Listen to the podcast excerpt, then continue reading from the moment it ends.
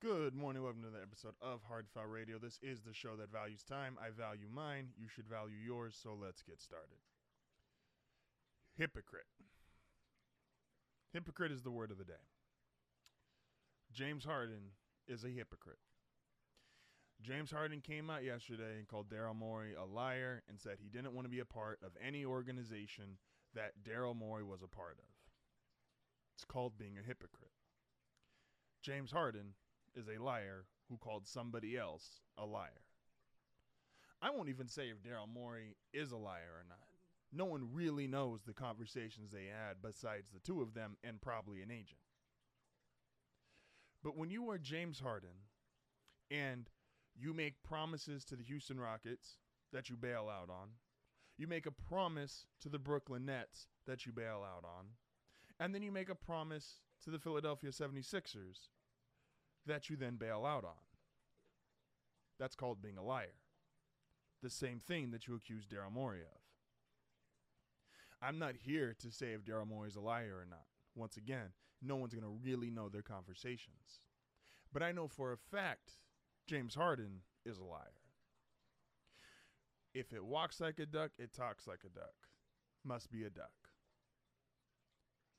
James Harden was unhappy with the situation in Houston, said, I'll report to camp. Came in, alleged fat suit, out of shape, not trying, no effort, traded eight, nine games into the season. Goes to Brooklyn, tells Kevin Durant and Kyrie Irving, This is where I want to be. I will end my career here. These are the guys I want to play with. Less than, not even a full year later, he's gone. Didn't even make it to the end of the following regular season. Philly, he gets to play with the MVP of the league. That's the really mind-boggling thing about this. Is not only is James Harden a liar, not only has James Harden lied multiple occasions, he's lying with some really top-tier people.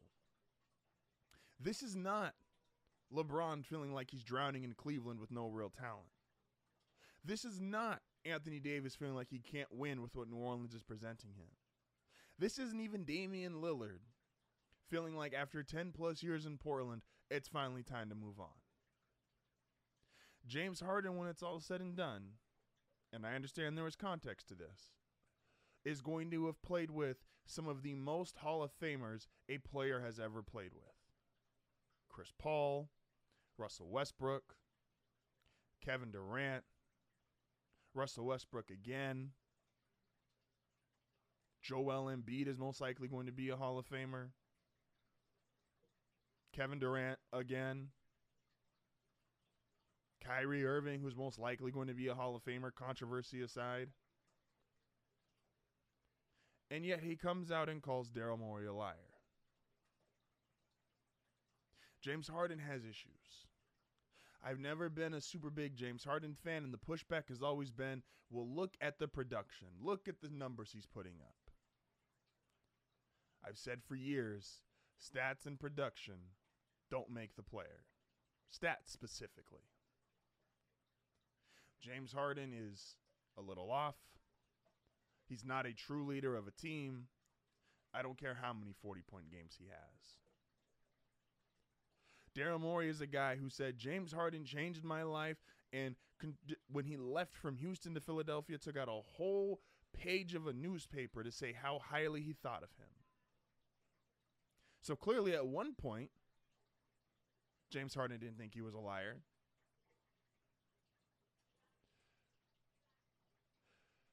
James Harden is not great enough to do the shit he does, especially at this point in his career. I've said this with Dame. Damian Lillard is not Kevin Durant. Damian Lillard is not Anthony Davis trying to get out of New Orleans. Damian Lillard is not Carmelo Anthony trying to force his way out of Denver. That's another level of player. And James Harden, especially at this point in his career, is not that level of player. And what's worse than being a liar and what's worse than being potentially the greatest quitter in the history of team sports is he's clueless. truly, truly clueless. James Harden is upset because Daryl Morey said he could have a max contract at the beginning of last year or during last offseason. That was supposedly the rumor that Daryl Morey was going to offer him a max contract. Well, guess what? When your boss tells you, hey, you're going to get a raise, hey, we're going to pay you this, it comes with expectations in meeting performance. Guess what James Harden doesn't do anymore? He does not meet the criteria or deliver the performance of a max contract NBA player. Texted multiple friends, multiple people whose opinions I genuinely trust on basketball. Not one person was like, yeah, James is still a max player. Do you know how hard it is to not even have like a fan or two? And I got people that are big, big James Harden's fans that I know. And not one of them was like, yeah, James is obviously still a max player. And this is with everybody getting paid. But look at all the guys who even just recently got max contracts De'Aaron Fox, Tyrese Halliburton, Sabonis.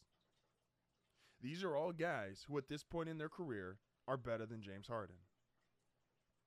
James Harden, who, yes, he will end up in the Hall of Fame, but that's because of the totality of his career, not for who he is currently. And when people talk about his legacy, quitting is now a part of his legacy. Being a liar is now a part of his legacy. Being a hypocrite is now a part of his legacy. You don't like this situation? Leave. Houston Rockets didn't like him. They had multiple 60 win seasons, a almost a seven, seven, eight years of consistent success, six, seven years of consistent success. The Nets, where he got to pick and get with KD and Kyrie, was gone. Not even a full season. Didn't even make it to the end of the following regular season. And then a year he got to play in Philly with an MVP. And none of that was good enough. This is why when you guys bring up these horrible and horrific arguments about James Harden is as good as D Wade or greater than D Wade, he's not even close. D Wade with an older Shaq, the last you could say the last not even great year Shaq, but the last good year Shaq, dominated an NBA Finals at 24 years old. James Harden is a part of oh from what 30 something from 3 quit on three teams in four years. D Wade is a three time champion. Harden's quit on three teams. They're not even close. They're not even comparable. They're not in the same stratosphere. I keep seeing on Twitter yesterday, and I mean, and James, you know, he has a fan base. People on Twitter, they love James Harden. He's revolutionary. He changed the game. Why? Because of some step back that he decides to take nine to 10 times a game, which in reality, all it's done is be the laziest basketball move in existence. Not saying he hasn't had success with it, but it is the laziest move in basketball history. I don't want to attempt to drive by my guy. I don't want to attempt to make a move to get separation. No, I'm just going to do a step back that everybody knows is coming and shoot the ball. Well, he's top five all time in three pointers. Do you see how many he takes? Do you see the era that he plays in? He's not Steph Curry. He's not Klay Thompson. He's not even Reggie Miller. He's not Ray Allen.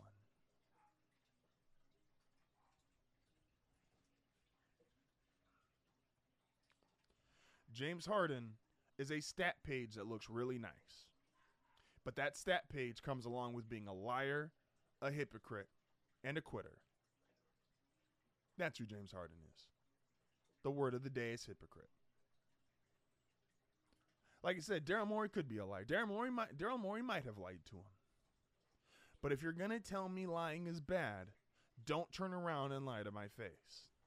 And James Harden is on a five year run of lying. And he's no longer, even at his peak, at his peak, you could justify him as a liar. He no longer justifies as a liar. He's no longer good enough. That's his reality. Man, we got a lot to talk about. It's a Team Tuesday. I had to really just I had to start there with the James Harden talking points though because it's just insane to me to think like a guy who and I've never I've never liked the James Harden like all time conversation. I think he's been thrusted into conversations he has no business being a part of. I think he has been elevated to a spot that he's never truly justifiably been in. Um, yes, he's going to have amazing statistics. He is the greatest, greatest Mike D'Antoni product ever. But there's a difference. He's a great Mike D'Antoni product. And the way he plays, when he plays like that specifically, is the only time that he has quote unquote value. And that value is not the same as other great players that he gets compared to all the time. I'll even give you an example. The Phoenix Suns are going to retire Amar'e Stoudemire and Shawn Marion's number this upcoming season. Amar'e Stoudemire was a really good player, had some great years, arguably his best year in New York, where he went for, uh, I think he was averaging 25 and 10 before Melo came. That's not that's not an all-time retire his number player. Stoudemire was great. Stoudemire was a lot of fun to watch, seven seconds or less. But Steve Nash was clearly the best player on that team. Steve Nash was clearly the guy that made that work. A guy like Shawn Marion too, like Shawn Marion a lot. That's not it. That's not a excuse me. That's not a retire his number. That's not an all-time guy. But when you're Phoenix, the standards are lower. I, I, I root for a franchise that has lower standards. It happens. But don't be clueless about it. Understand what you're saying. Understand who you're talking about. And James Harden is going to look amazing in the stats in the record books. But no titles, quit multiple teams, walks like a duck, talks like a duck. Well, motherfucker, he's a duck. He puts up a lot of shots, so he makes a lot of shots. He's never been super efficient. And he is, for the people in the, oh, well, he's influential to what? Kids that can't actually make a basketball move, so they try to draw fouls or do a step back? Like the way they were talking about him on Twitter yesterday, they acted like he was Steph Curry. Steph has revolutionized the game in terms of the three point shot. Steph has revolutionized the game in terms of his handle. James Harden, Kyrie Irving, yes, some great statistics for both of them. They're not game changers, not revolutionary. Like we just throw that word around for everybody. D Wade just got into the Hall of Fame. We talked about it. AI is in a different space in basketball history because he was truly revolutionary. He truly changed not only the dynamics of the game, but the culture of the game and the way people saw not only the game itself, but players. AI was the culture. AI was revolutionary. James Harden was not. And if you want an all time list, I'm taking AI over James Harden every day, including Sunday. He's just a better player. James Harden is a volume machine that is going to end up with a lot of stats and a lot of records. But he's not an all time great. And I'm not talking about the all time great. Like, yes, anybody who makes the NBA is one of the greatest players to ever play, even if they're just okay at the NBA level. But if you're talking about amongst his peers, and his peers being other guys who have made the NBA, other guys who have made first team, other guys who have won MVPs, Harden's not there. Harden is arguably the worst player to ever win an MVP when it's all said and done. And I know that sounds asinine. And I know we don't like a certain guy who won MVP. Trust me, I don't like him either. But he's a better player than Harden. He's a creep. He's a weirdo. Wish he wouldn't be around the league. But he's a better player than Harden. So let's stop putting James Harden in conversations he doesn't belong. Let's start acknowledging James Harden for what he is.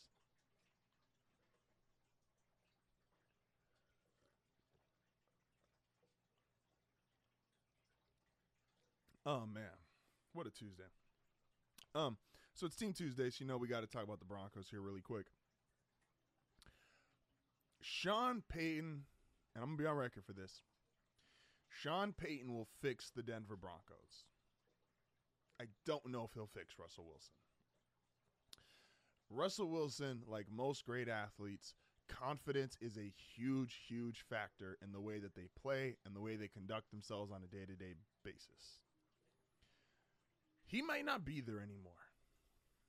Russ just might not be able to deliver the way he used to. That's fine. Does it suck as a fan because you paid all these draft picks for him, You had this huge trade, and you got excitement? Yeah. But the way Sean Sean Payton is building a Russell Wilson proof team, game plan, offense, and organization, he might not be able to fix Russ. He's obviously going to back Russ up. He is obviously going to defend Russ because that is still his starting quarterback. But there's a chance he just might not ever be able to fix him. And so if he can't fix him, he has to do everything in his power to make sure his run game is good with Javonte Williams, improved offensive line, which I know they didn't look great against Arizona. It's not a big deal. I don't think that one preseason game means that the additions of McGlinchey and Powers were null and void. Uh, they not a great showing, but I don't think it's the end of the world. The but Sean Payton is making a Russell Wilson proof team, offense, etc., etc. And I know Bronco fans don't want to hear that. I don't want to hear that. I hope Russ has success because he's obviously the quarterback this year. And seasons where seasons that in football, especially that don't go well, they are just draining on a fan base. And when you have multiple of these seasons, they're especially draining on a fan base. Denver's had a lot of these seasons back to back to back to back to back. Wow, I just depressed myself.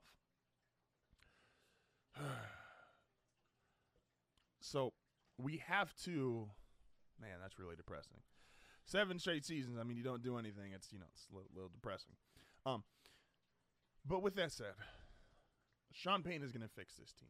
He is. It is 100% a no nonsense, no bullshit attitude. These are the rules, and you either get in line with the program or get out.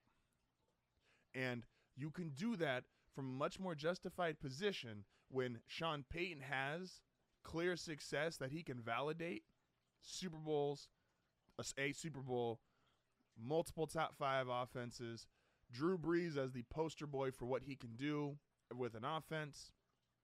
Like they, are, he has credentials.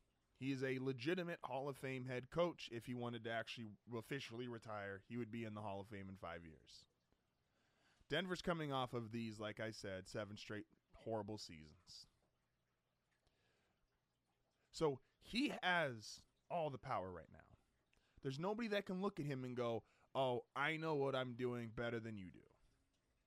There's maybe only one player on the roster who we could arguably not question. That's Patrick Surtain, And Surtain's a defense guy. Payton deals most with the offense. So, but Sertan is the only true, true, true standout, like all pro level player currently that Denver has that has shown all pro level play. But if Payton feels like he can fix the offensive line, which I think is absolutely possible, especially with the free agent acquisitions. If he feels like he can fix Jerry Jeudy and get Courtland Sutton back to 2019, which I think is absolutely possible. If he feels like with this defense, this running game, Javonte Williams coming back, even though it's off an injury, feels like Javonte Williams can get back to where he was. All of these things are plausible. All of these things are very possible. And that's how he wants to build his game plan going forward because Russ, it's going to be either get in with everybody else or get out. And when you have the richest owners in sports history, it's really easy to tell even your $200 million quarterback, whose contract doesn't even start for another year, it's really easy to tell him get out. And if Russ bombs this year, Payton's even more in a good spot because they can eat that contract. And let's say Denver finishes horrible again right? Let's say just somehow Denver goes three, four win season, right? I don't foresee that being the case, but let's say three, four win season. Have you seen the quarterbacks that come out next year? If Denver's got a top five to ten pick, there's a lot. This is one of the most now. Probably not going to get Caleb Williams. I think that's kind of slotted for Arizona. They're most likely going to be the worst team in the league. But Drake Maye and several others. This is a stacked quarterback class. Sean Payton is going to get his guy if Russell Wilson can't be his guy. And the best way to eat that huge Russell Wilson contract is you have a rookie QB who you pay nothing. It's true. So if Russell can't get in line, if Russell can't get this figured out, because they're not getting rid of Sean Payton, they just signed him. And the Waltons are going to want almost immediate success, and they're going to demand almost immediate success. And Sean and them probably had a conversation prior to signing on, where it's like, I'm to do what I can to fix this guy. And if he can't be fixed or he can't get in line, boom, he's out. This is to be very much no nonsense. Not quite Belichickian, but New England 2.0, essentially. It's to be no nonsense, no bullshit. Get in or get out. And Russ, you can't figure it out, then get out. So Sean will fix the Denver Broncos. I just don't know if he'll fix Russell Wilson. I hope he does. It's a lot of money to pay to a guy. It's he brought a lot of excitement. I still remember the day he got traded for. It was really fun. It was really exciting. All that stuff is still very true to this day.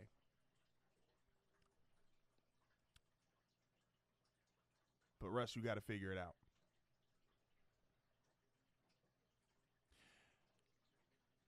I also want to, to stay on football. I want to discuss the Kansas City Chiefs really quick, the top 100 list. And now that I've had some time to like really soak it in, now that I've had some time to really soak it in, we're gonna wait until tomorrow. Yeah, we're gonna wait until tomorrow. But I but I have some there's some very much some stuff we gotta talk about the Chiefs in this top 100 list, and yeah, it's just all all fucked up, and nobody knows how to vote, and the players should be held accountable is not the right word, but we gotta really we gotta really dress the way players quote unquote vote for their favorite players or their favorite teams, etc., etc. Um, excuse me. Sorry, I keep burping, guys. I'm so sorry.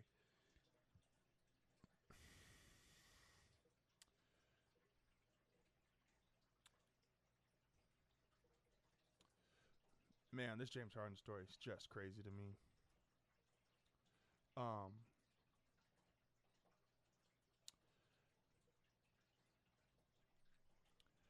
I don't like making a whole lot of or a big deal about the preseason. And I've come on here year after year after year and said the preseason don't mean shit. The preseason don't really matter. And we're so fickle as fans and as analysts and as media that when it comes to the preseason, we just do whatever we've seen work last. The Rams won a Super Bowl, played nobody in the preseason. It was perfect. The literal dynasty before that, the New England Patriots, they did play guys in the preseason, and it was that was the right way to do it. So you go off of whatever the last thing that we saw worked. So I saw people come out the gate the last couple of days, and everything from like Justin Fields was getting broken down to, well, as he really improved, he can't throw past the line of scrimmage because of two passes in a preseason game? Okay. Tell me how that makes sense. I understand that we live in a world full of crackheads, and there's a lot of you guys now that go and bet on preseason football. Please seek help. For real, please seek help if you are betting on preseason football. And if you're basing your opinion on Justin Fields this year, like going into the year as, well, he can't throw the ball downfield anymore, or he's only, you know, he's throwing the ball behind the line of scrimmage and he's getting all these YAC yards, so it wasn't really that good. It's preseason. If anything, it's just better to have him throw short because you know he's going to run during the season and put himself at risk more, so he's a likely he is a more likely target for injury. So yeah, why would you break out oh, quote unquote all the new stuff? Do you think coaches are coming out of training camp and saying we're going to use the best play we figured out during the offseason and we're going to use it in preseason week 1? No. No. No. It's preseason. And I understand, like I said, even with Denver, is people were going like, oh, well, they played the offense four drives. So that means they don't trust them and they're really, you know, they're really behind. No, Sean Payton is just being a hard ass because he knows and he's already publicly made the statement, has to stand on it, of it was a really bad culture last year. I want to fix it, so we're going to do everything the opposite. So he had to sit there and go, this is how I force it. We're not getting out of the preseason. You're not getting out of the game until you score a touchdown. Wilson finds Jeudy, touchdown, boom. That's all teams want to see. They want to see a few plays work correctly the way they they, they want them to, and stylistically things that you're going to see. Like yes, the Bears probably have more quick passes, quick outlet swing passes, play action, quick slants that they're going to do this year versus having Justin Fields try to chuck it downfield. But that doesn't mean they gave away the sauce and the game plan and everything they're planning on doing this year in their first preseason game. You're nuts if you think that. But once again, you're nuts if you're betting on preseason fantasy football.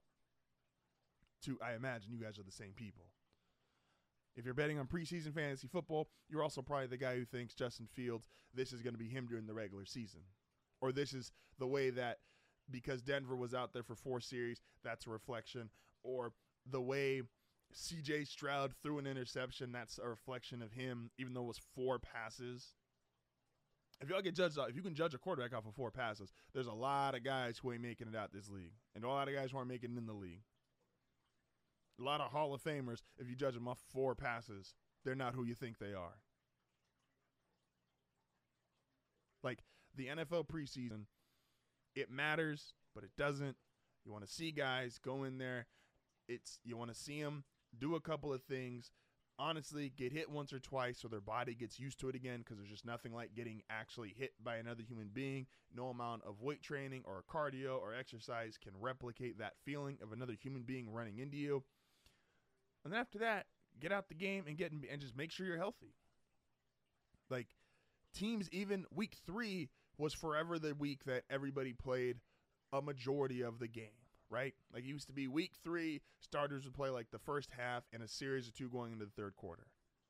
Now, whether teams still do certain teams and they have each have their own game plan, what they like to do, even if they do that now, and even when they did that before, they weren't giving away their offensive, their best plays or the things they were trying to run consistently during the regular season Lamar Jackson, the Ravens have won, and I, the Ravens had won 20 plus preseason games. At no point in the preseason is Lamar Jackson doing a play action run up the middle. They're not risking it in a preseason game. So, how do you have any validation on what the Ravens plan, game plan, what they want to do, any of that stuff is off a preseason game. You don't. You can't. It's impossible. You know why? Because they don't matter like you think they matter. It is a borderline meaningless game.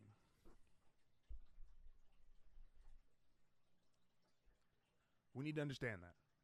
And the last football thing I want to get into here uh, before we head out the San Francisco 49ers. I do think this is a real story. Um, it's very odd to me, but I do think it's a real story.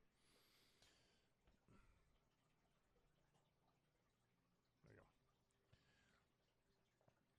go. Last thing before we get out of here the 49ers do have an odd situation on their hands. The 49ers have essentially decided that, you know, Trey Lance isn't going to be the quarterback. And this is the difference in how we perceive great teams versus bad teams, and it's all based on how they actually play out. If a bad team traded three first round picks for a quarterback that they weren't going to play, they would just eviscerate them. The media would just eviscerate them, say, This is why they're dysfunctional. This is why they're not good. But John Lynch does it because the 49ers had success on the field. We all look at it kind of weird, but we're not killing them for it because he's got other hits like Warner, Bosa, um, Kittle that they've drafted. And so we're like, okay, yeah, Trey Lance, even if it doesn't work out, if Brock Purdy ends up being the starter, we're not going to kill him. But why not? Like, the standard of success shouldn't change. We have another hypocritical situation in the NFL. Why is Mike Tomlin not getting the same heat that Bill Belichick's getting? Bill Belichick has six Super Bowl rings, and just because they don't have the same level of success the three years post Brady, it's oh, could Bill be fired? Oh, could Bill be dismissed? Um, is Bill not even gonna break the all-time record for coaching wins? Like what?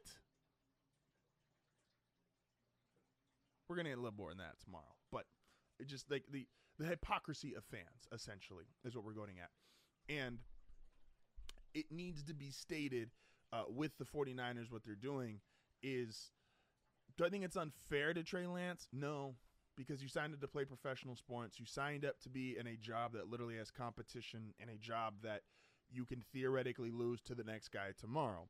That's how all professional sports have worked, will continue to work, will always work, etc., etc.